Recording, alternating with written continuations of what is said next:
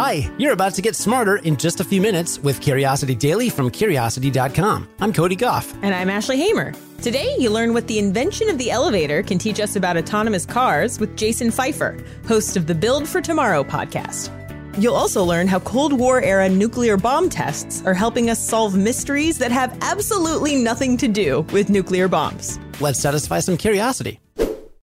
When we adopt new technology, we often look to previous technology for guidance. Like you probably wave goodbye to a friend on the street. So a lot of us also do that at the end of a video call. And you put your hands on the steering wheel when you're driving. So some companies are putting steering wheels in autonomous vehicles, even though they're not really necessary. The same kind of confusion has come about from nearly every important invention in history, and that includes the elevator. Today's guest is going to tell us all about it.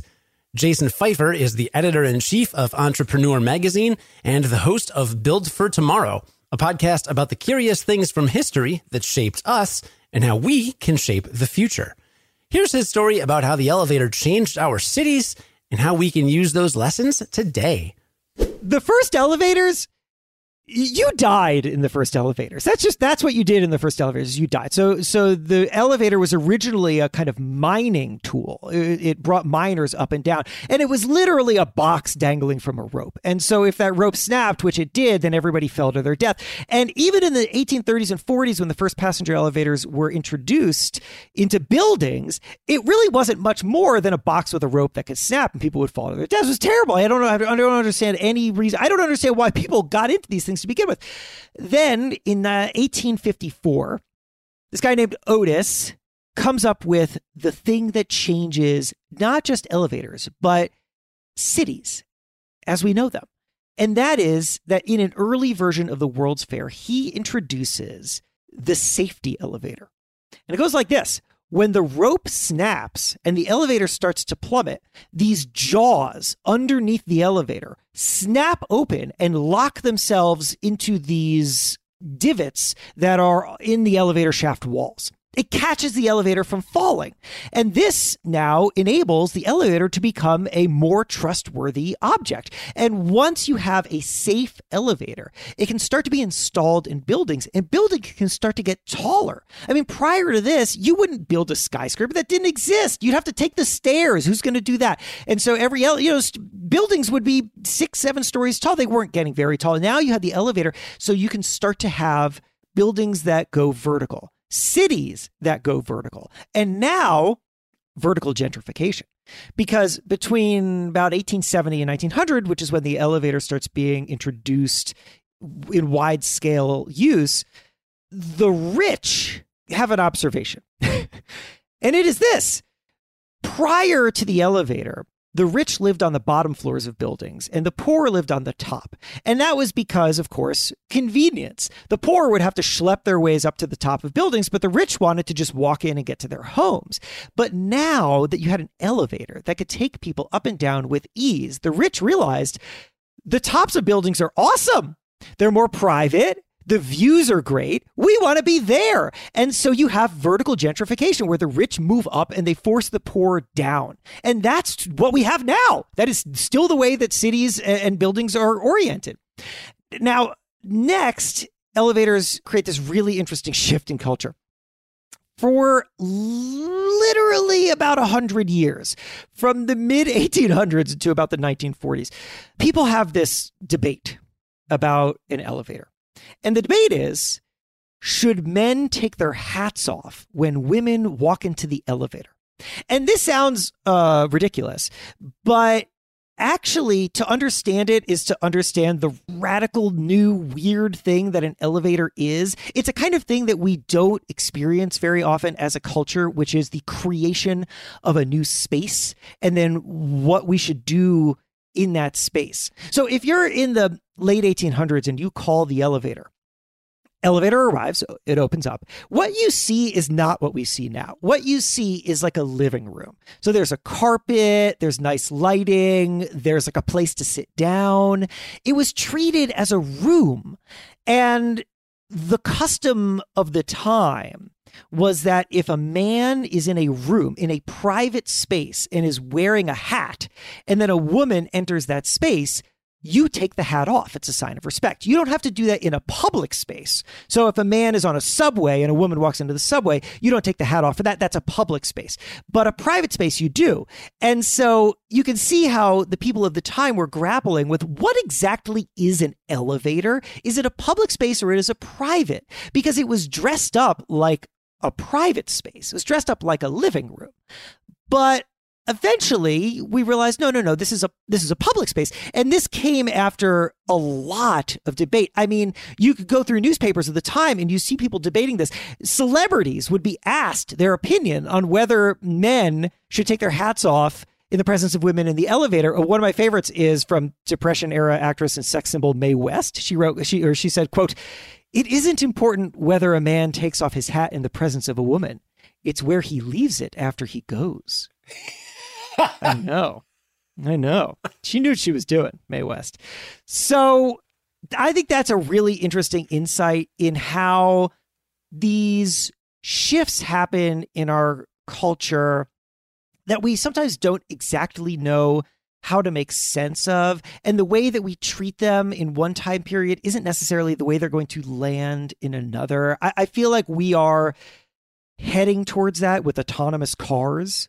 Like the way that we think about cars and driving and even what takes place in a car is probably going to radically shift and it's going to take a while. And for a while, the autonomous car is going to look like a car that we're familiar with now, but eventually people are going to realize, well, why does this look like an old old timey car? By which we mean the cars that we drive today. They could look like anything. And in fact, why don't we start to rethink what it is that we even do in these things? I think it's going to be really fascinating to see how those shifts happen in the same way that at the time people were grappling with what on earth are you supposed to do in an elevator. What could autonomous cars look like if we stopped making them look like cars? The possibilities are endless. Again, that was Jason Feifer, the editor in chief of Entrepreneur Magazine, and he's also the host of Build for Tomorrow, a podcast about the curious things from history that shaped us and how we can shape the future. You can find links to his podcast and more in the show notes, and Jason will be back tomorrow to talk about the weird history of the fork. During the Cold War, about 2,000 nuclear bomb tests happened around the world. Those tests did a lot of harm, but they also had an unexpected benefit for scientists a new, super accurate way to measure the age of living tissue. This technique is known as bomb pulse dating. Nuclear bombs use radioactive elements to create a chain reaction that generates an explosion. A side effect of that chain reaction is a huge release of neutrons into the atmosphere. That's where it gets interesting. The Earth's atmosphere is about three quarters nitrogen by volume. When these neutrons hit a nitrogen atom, they eject a proton. That changes the nitrogen atom into a carbon atom but it's no ordinary carbon. Almost all nitrogen has seven protons and seven neutrons. So when one of those protons gets knocked out of the atom's nucleus and replaced by the stray neutron from the explosion, it leaves six protons and eight neutrons.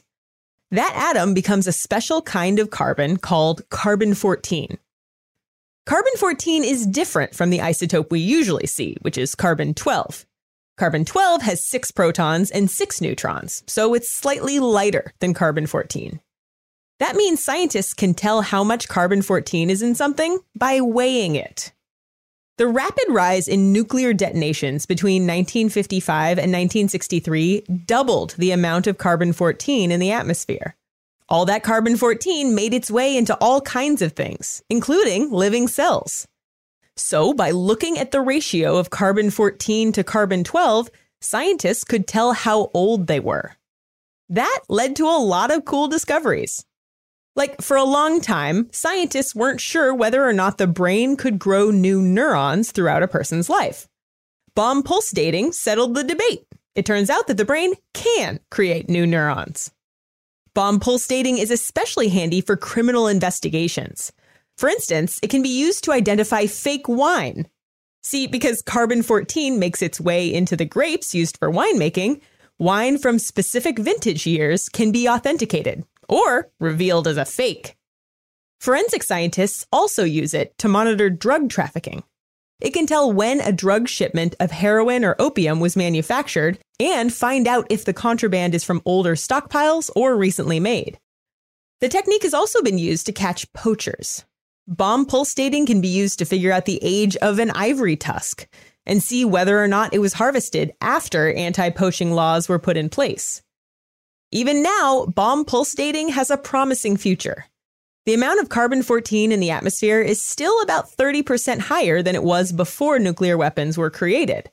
That means bomb pulse dating could result in even more amazing discoveries in the future. Hey, Ashley, let's recap what we learned today. All right. Well, we learned that elevators were super dangerous for a long time until 1854, which was when the safety elevator was invented. That's basically just jaws in the walls of an elevator shaft that would catch an elevator if the rope were to snap.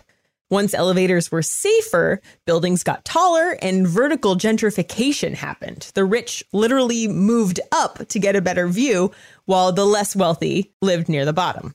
I still can't relate to this. I lived in Chicago for years, never ever saw the appeal of living above like two stories. Because when you're high, you can't hear rain.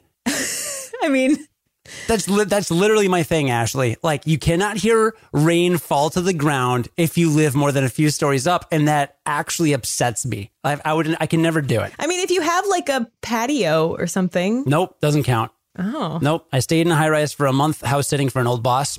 Wouldn't do it again. I mean, yeah, I don't, I'm not a big fan of the elevator journey in general. But we're not rich and famous, so you know what do we know?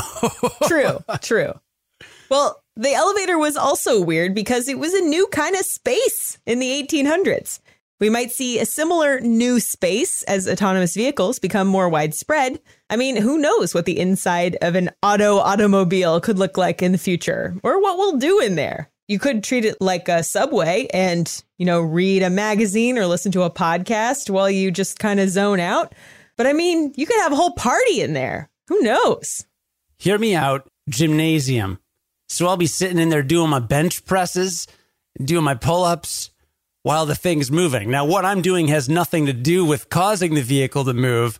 So it's kind of weird, but that's what I'm saying. People, because like you can't get exercise from walking 20 miles somewhere because that's not efficient. But if you're walking on a treadmill inside an autonomous vehicle, I mean, but how tall are you, Cody? I am too tall for any of this to really pan out, except maybe the bench press. But But I mean, it could look different, right? Maybe we could have seven foot tall autonomous vehicles and it would, it would be just fine. there you go. I'm down. For the record, I'm not seven feet tall. I'm six four. It's just to give you some headroom. Room is good. we also learned that scientists have enjoyed some unintended benefits from nuclear bomb tests during the Cold War. To be crystal clear, we do not advocate the use of nuclear bombs on this podcast, but we will enjoy what benefits we can from those old tests. And those benefits include the fact that nuclear detonations doubled the amount of carbon 14 in the atmosphere, which is slightly heavier than the carbon 12 isotope we normally see. So, by looking at how much of those isotopes were in certain things, researchers found out that the brain can create new neurons. And on top of that, we can identify fake wine, monitor drug trafficking, catch poachers. Pretty impressive. Talk about making nuclear lemonade out of nuclear lemons. Yes, talk about that. I won't do that. Actually, come to think of it.